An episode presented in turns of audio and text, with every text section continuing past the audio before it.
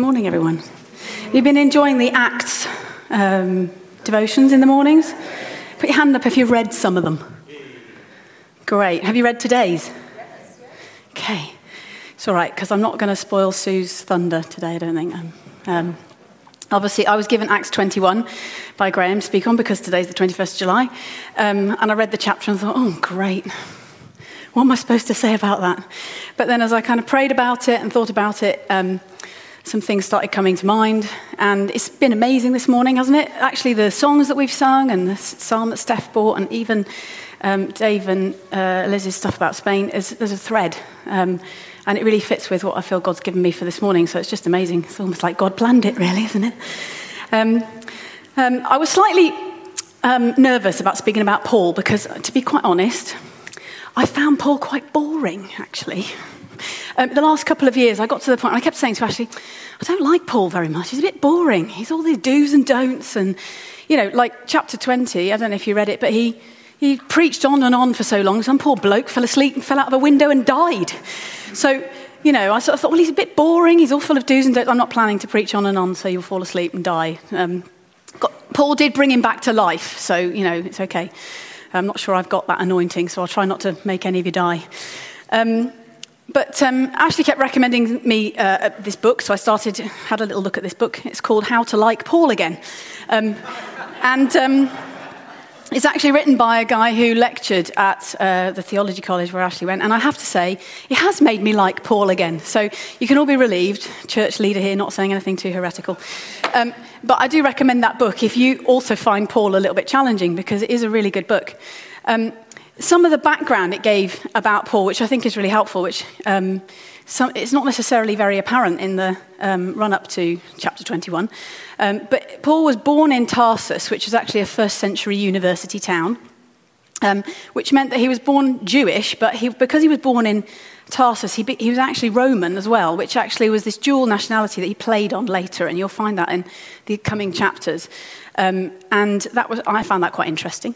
Um, he actually was sent to um, Jerusalem for a religious education. He got relatives apparently there, and um, he was a kind of like top of the class.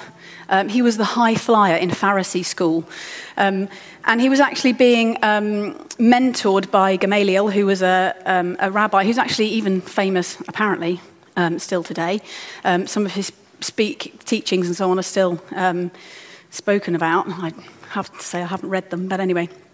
Um, and Gamaliel was the guy who, in the earlier chapters of Acts, said that you should just let these Christians let it go. It'll just die out. There's nothing really going on there. Um, but um, Paul Saul was desperate to kind of make his mark. It kind of reminded me a little bit of the uh, Michael Foster, the MP, a few years ago, who wanted to make his mark in the political world, and so he banned fox hunting and um, all the politicians are trying to overturn it now. But anyway, um, it kind of reminded me a little bit of that. And, and, he wanted to make his mark. So his idea of making his mark was to try and persecute Christians. Um, and he, but he wasn't quite authoritative enough, which is why he ended up on the road to Damascus, a letter of authority to go and persecute Christians in Damascus. Was when he had this moment um, where God kind of met him and kind of stopped him in his tracks. And obviously, all that's further back in Acts, and you've all read that bit.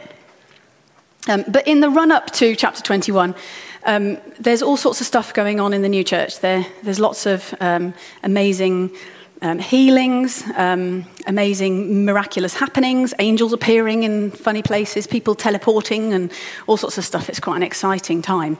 Um, but in Acts 21, we in the week, uh, the week of chapters we've read, in the chapters that come up to 21, Paul, or Saul, has been on a bit of a journey. He actually started using the name Paul instead of Saul after he became a Christian, because actually um, Paul is his Roman version of his name, which I found also quite interesting in that book, um, because he was going to the Gentiles. He was uh, speaking to lots of Gentile churches, and so by using his Gentile name, the version of his name, he actually was able to fit in better with the churches that he was going to, that he was meeting.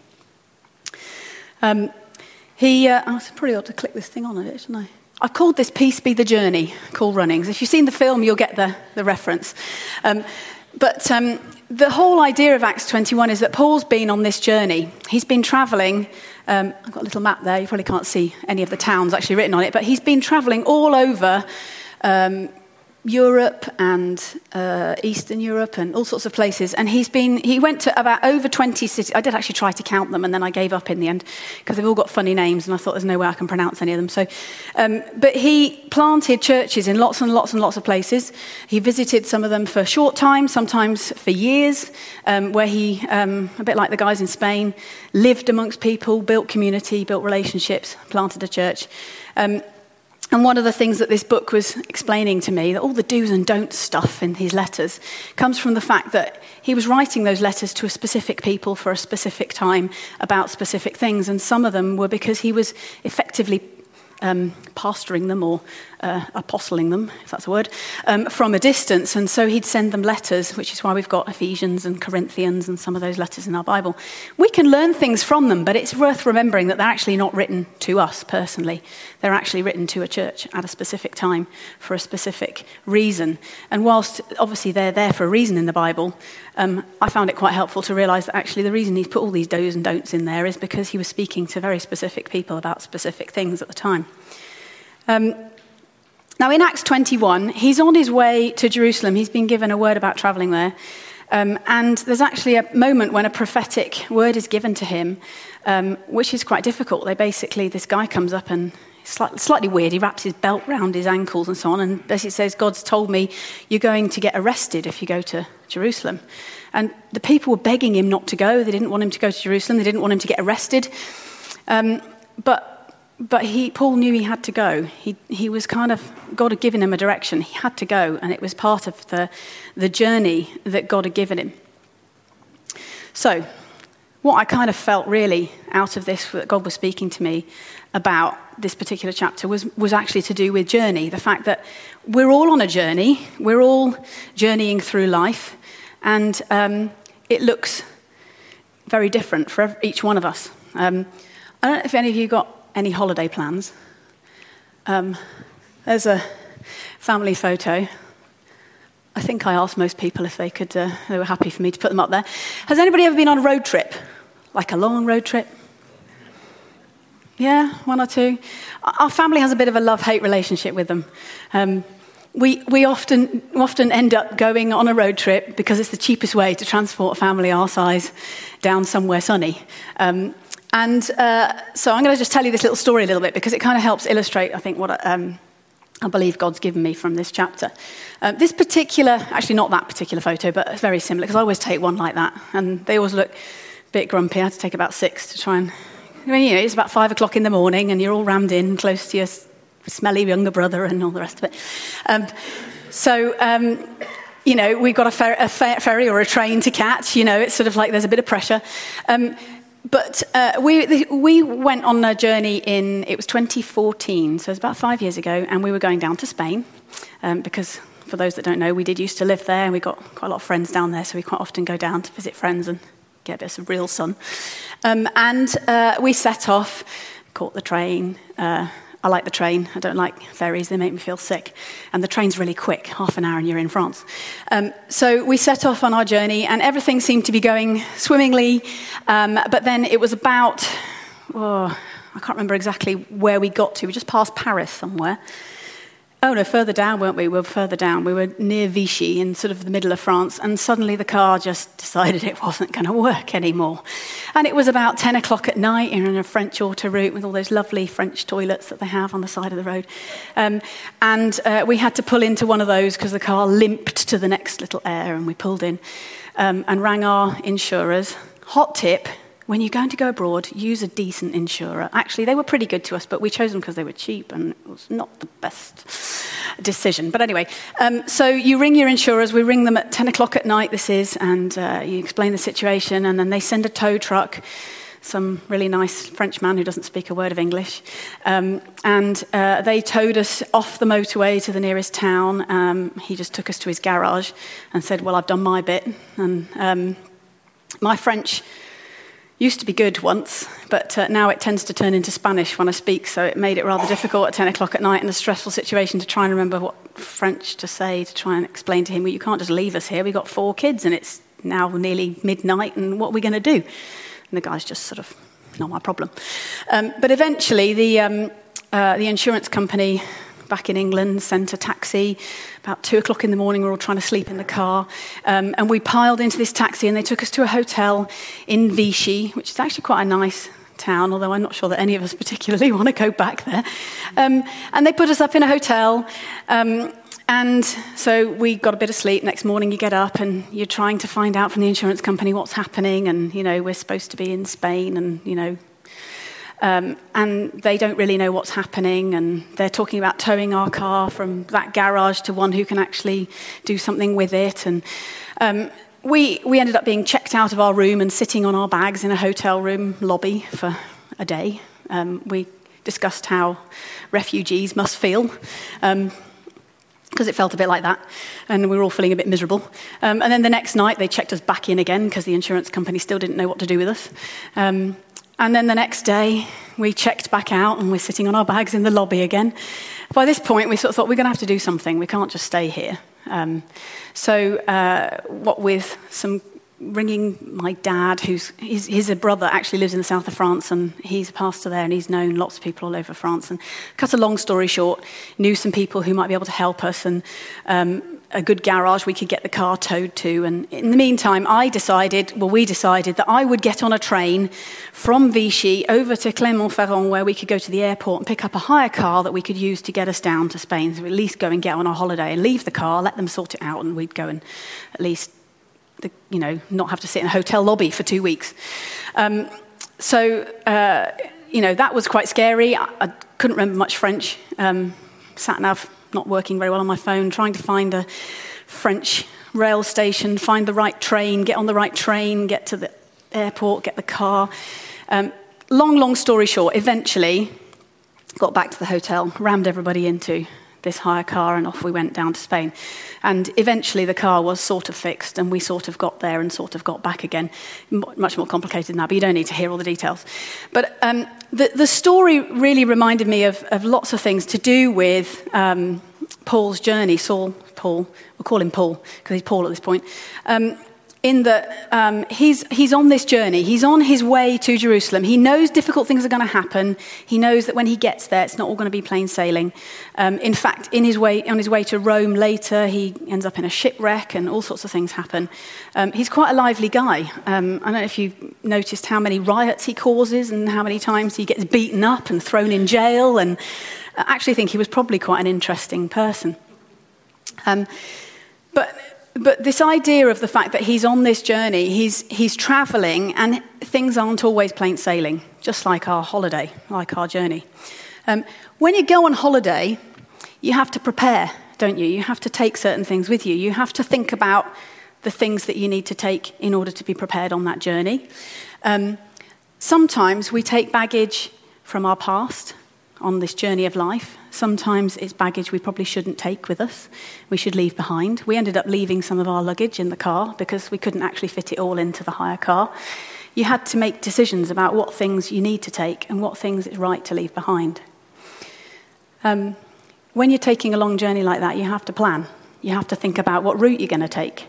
You usually take a map, or at least you should do, or a sat nav, because if you don't, you might get lost.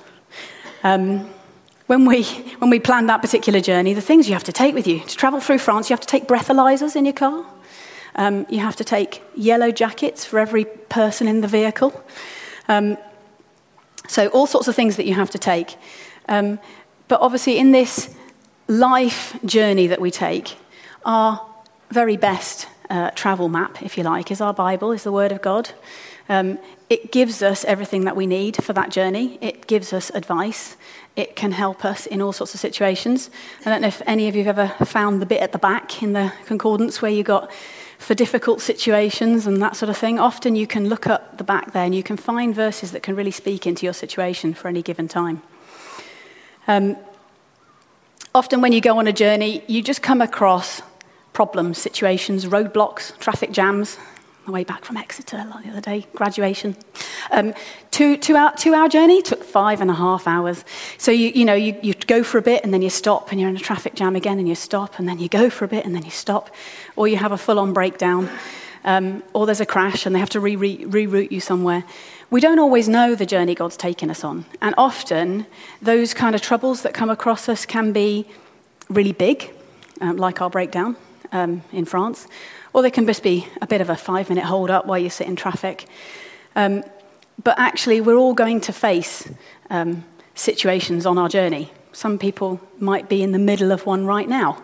Um, some of you, if you haven't, if life's plain sailing at the moment and you're sailing on life's journey quite um, happily at the moment, be, be aware that you will hit one because that is what um, life is like. And the kind of troubles that we can hit uh, are often, well, there are all sorts of things, aren't they? They can be illness, it can be uh, relationship breakdown, divorce, it can be a death, it can be um, a financial situation, it can be your car's broke again.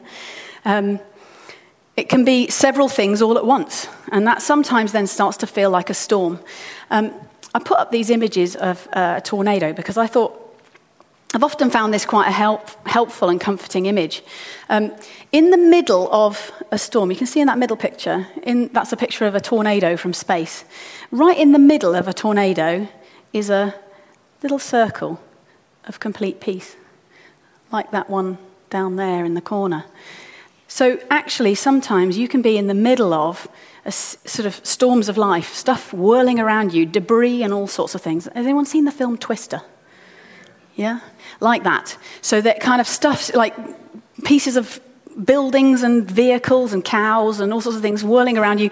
And, and actually, if you look at the storm, it can be, it can be really scary. Um, because actually, if you got hit by one of those pieces of debris, it could be fatal.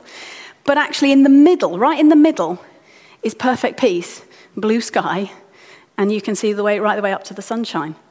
Um, and for me, often in situations that are difficult, it can be really comforting to remember that actually what we have to do is look up. Um, my screensaver on my phone is a, um, my closed lock screen is a Snoopy cartoon that I've had there for years and years and years. And it just says the secret to life is to look up. Because it just reminds me that actually, no matter what is going on around us, the, the key all the time is to look up, to look at Jesus. Because actually, when you look at the problems, you look at the storm, you look at the troubles, it magnifies them. It makes them more scary, it makes them bigger. But actually, if we remember to look up at Jesus, who's the one who's overcome it all, the one who's got all the answers, it may not come the way we expect, it may not come as quickly as we expect, but he's got the answers, then actually the storm seems less important it can whirl around us because our focus is on Him. Um, because actually, in a storm, when t- troubles come, it can, be, it can be really painful. It can be really, really painful. Um, but actually, it's also recognizing that pain is part of life. Pain is actually part of a process. And that actually, without pain, as they say in the gyms, there is no gain if you want to get stronger, you have to exercise to the point where it hurts. Because actually, if you're not actually doing it that much in the gym, then you're not going to gain anything. You're not going to get stronger. Um, an analogy that's often used um, is, is labor and giving birth. Don't worry, I'm not going to tell any stories. Um, but actually, when you're in labor, it can be very painful. But actually, because you're looking to the end of that process, you're, you're expecting in an hour or a day or whatever long it takes to hold that baby that you've been waiting for for nine months, then the pain is worth it and the process is worth it. And so, although it's painful, although it's difficult, you know that actually the end result is growth, is life, is the best solution. Um, it's kind of like when Jesus um, knew that he was going to be crucified um, in the Garden of Gethsemane. Um, and it says in Hebrews 12, verse 2 For the joy set before him, he endured the cross. Um, and actually, at that moment, he knew what crucifixion was going to be like. He knew it was going to be painful. He knew he was going to die. But actually, the joy that was set before him, the joy that he knew at the end of that process of crucifixion, the joy was us, was you and me. He knew that by going through that process, he was going to be able to give us new life. And that made it completely worth it for him. I find it quite incredible to just think that actually, do you know what? If I was the only person left on this planet, on the planet at the time, Jesus would still have died just for me. He loves me that much, and he loves you that much. So actually, the fact that you know, he knew pain was coming. He knew that it was going to be difficult but it says there in the Bible that it was the, for the joy set before him that he endured it. He knew that it was worth it going through that process. Um, when Paul was on this journey, although people begged him to stop and gave him prophetic words about he was going to get arrested and so on, and some of them, it says, you know, they, they wept with him and begged him not to go because he'd said he wasn't coming back. Um, he knew that the pain was worth it. I'm not sure I'd have had that, the guts. I think if someone gave me a prophetic word that I was, wherever I was going, meant that I was going to die and not come back, I might change my mind about the plan and think maybe we'll go somewhere else or maybe I won't do that. I'd probably run in the other direction. Um, but, I mean, I'd like to think that if God gave me a direction, I would carry on following it. But it's a hard thing to do. It's a really hard thing to do when you know that it's going to involve pain and it's going to be really, really difficult. Um, but Paul went anyway. And I think there's one or two things that we can just remember that if, if you're in that situation at the moment, you're in a storm and things are whirling around you and things are difficult, there are one or two things that we can do. Um, oh, I've turned it off. Um, there are one or two things that we can do. So perhaps if Alison can stick my um, slide back up.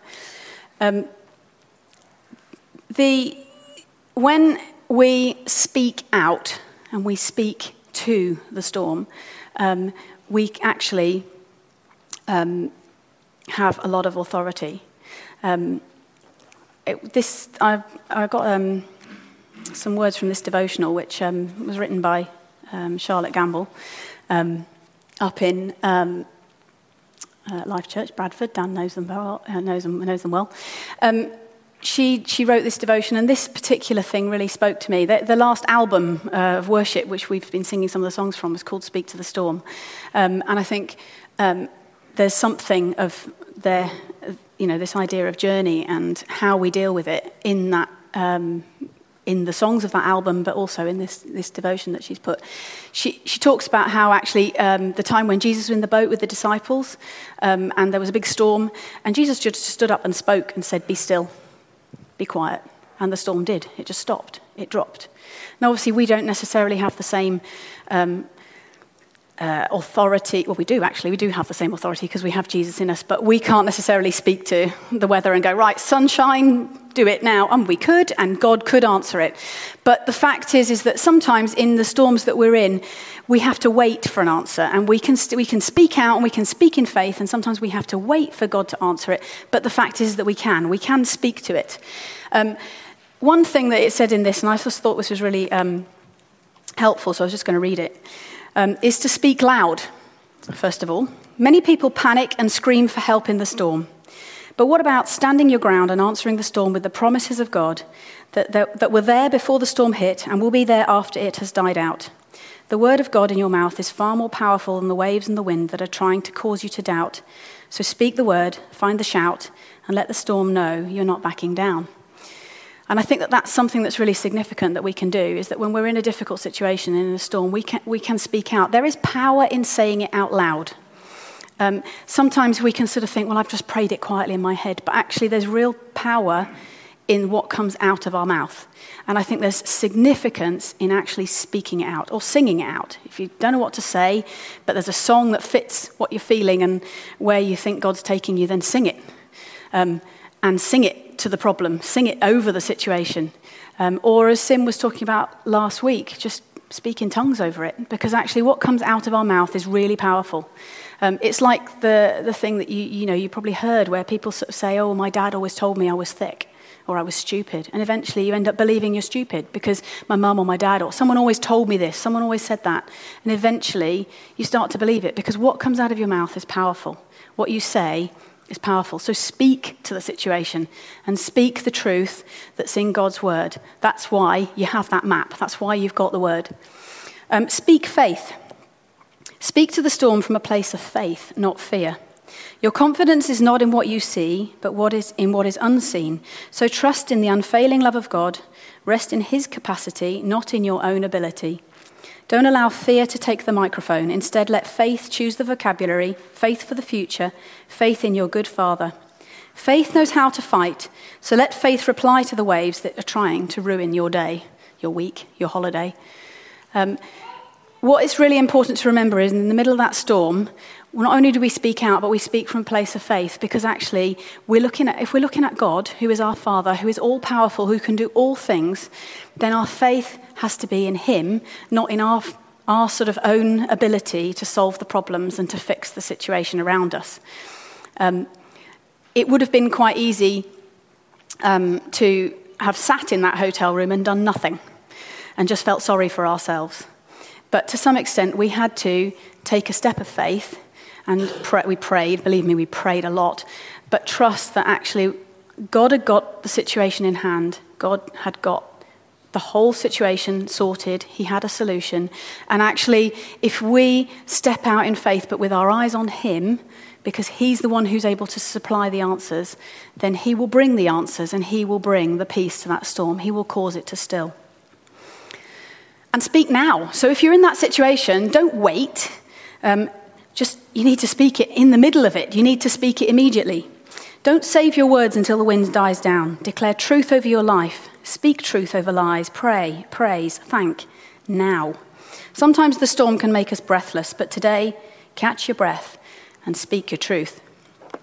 I think that's really important. It's because sometimes you can feel paralyzed by fear in the middle of difficult situations, and you sort of almost feel as though you've got to wait for something to happen before you can do anything about it. But actually, I think that there's real power in speaking now in the situation, doing it, taking action and doing it instantly. Um, so, speaking it loud, speaking with faith, but speaking it now. And I do believe that no matter what situations we face, and believe me, I've faced quite a few, but I expect you've faced plenty as well, that actually God has got an answer and He has got a solution. And where the storm may look horrifically terrifying, and you may not be able to see a way through. But I promise, if you keep your eyes on Him and you speak truth, speak the word, and speak faith over that situation, then at some point God will hear that prayer. He will answer and He will bring you through it because he's a faithful God and because he promises in his word that he will. It may not be the way you expect it, but he will always answer. Um, and I can testify to lots of situations in my own life where God has done that and brought us through some really difficult situations and storms. Um, I won't bore you by going on with all of them, but actually also speaking out the times when God has come through and has answered a prayer or solved a situation is also really faith building for others around you and to yourself because it actually builds your faith to speak into the situation that you happen to be in now. So that's kind of what I felt um, God gave me from that chapter was to do with this idea of Paul being on a journey and it not being an easy one, but actually there being a destination and a purpose at the end of it.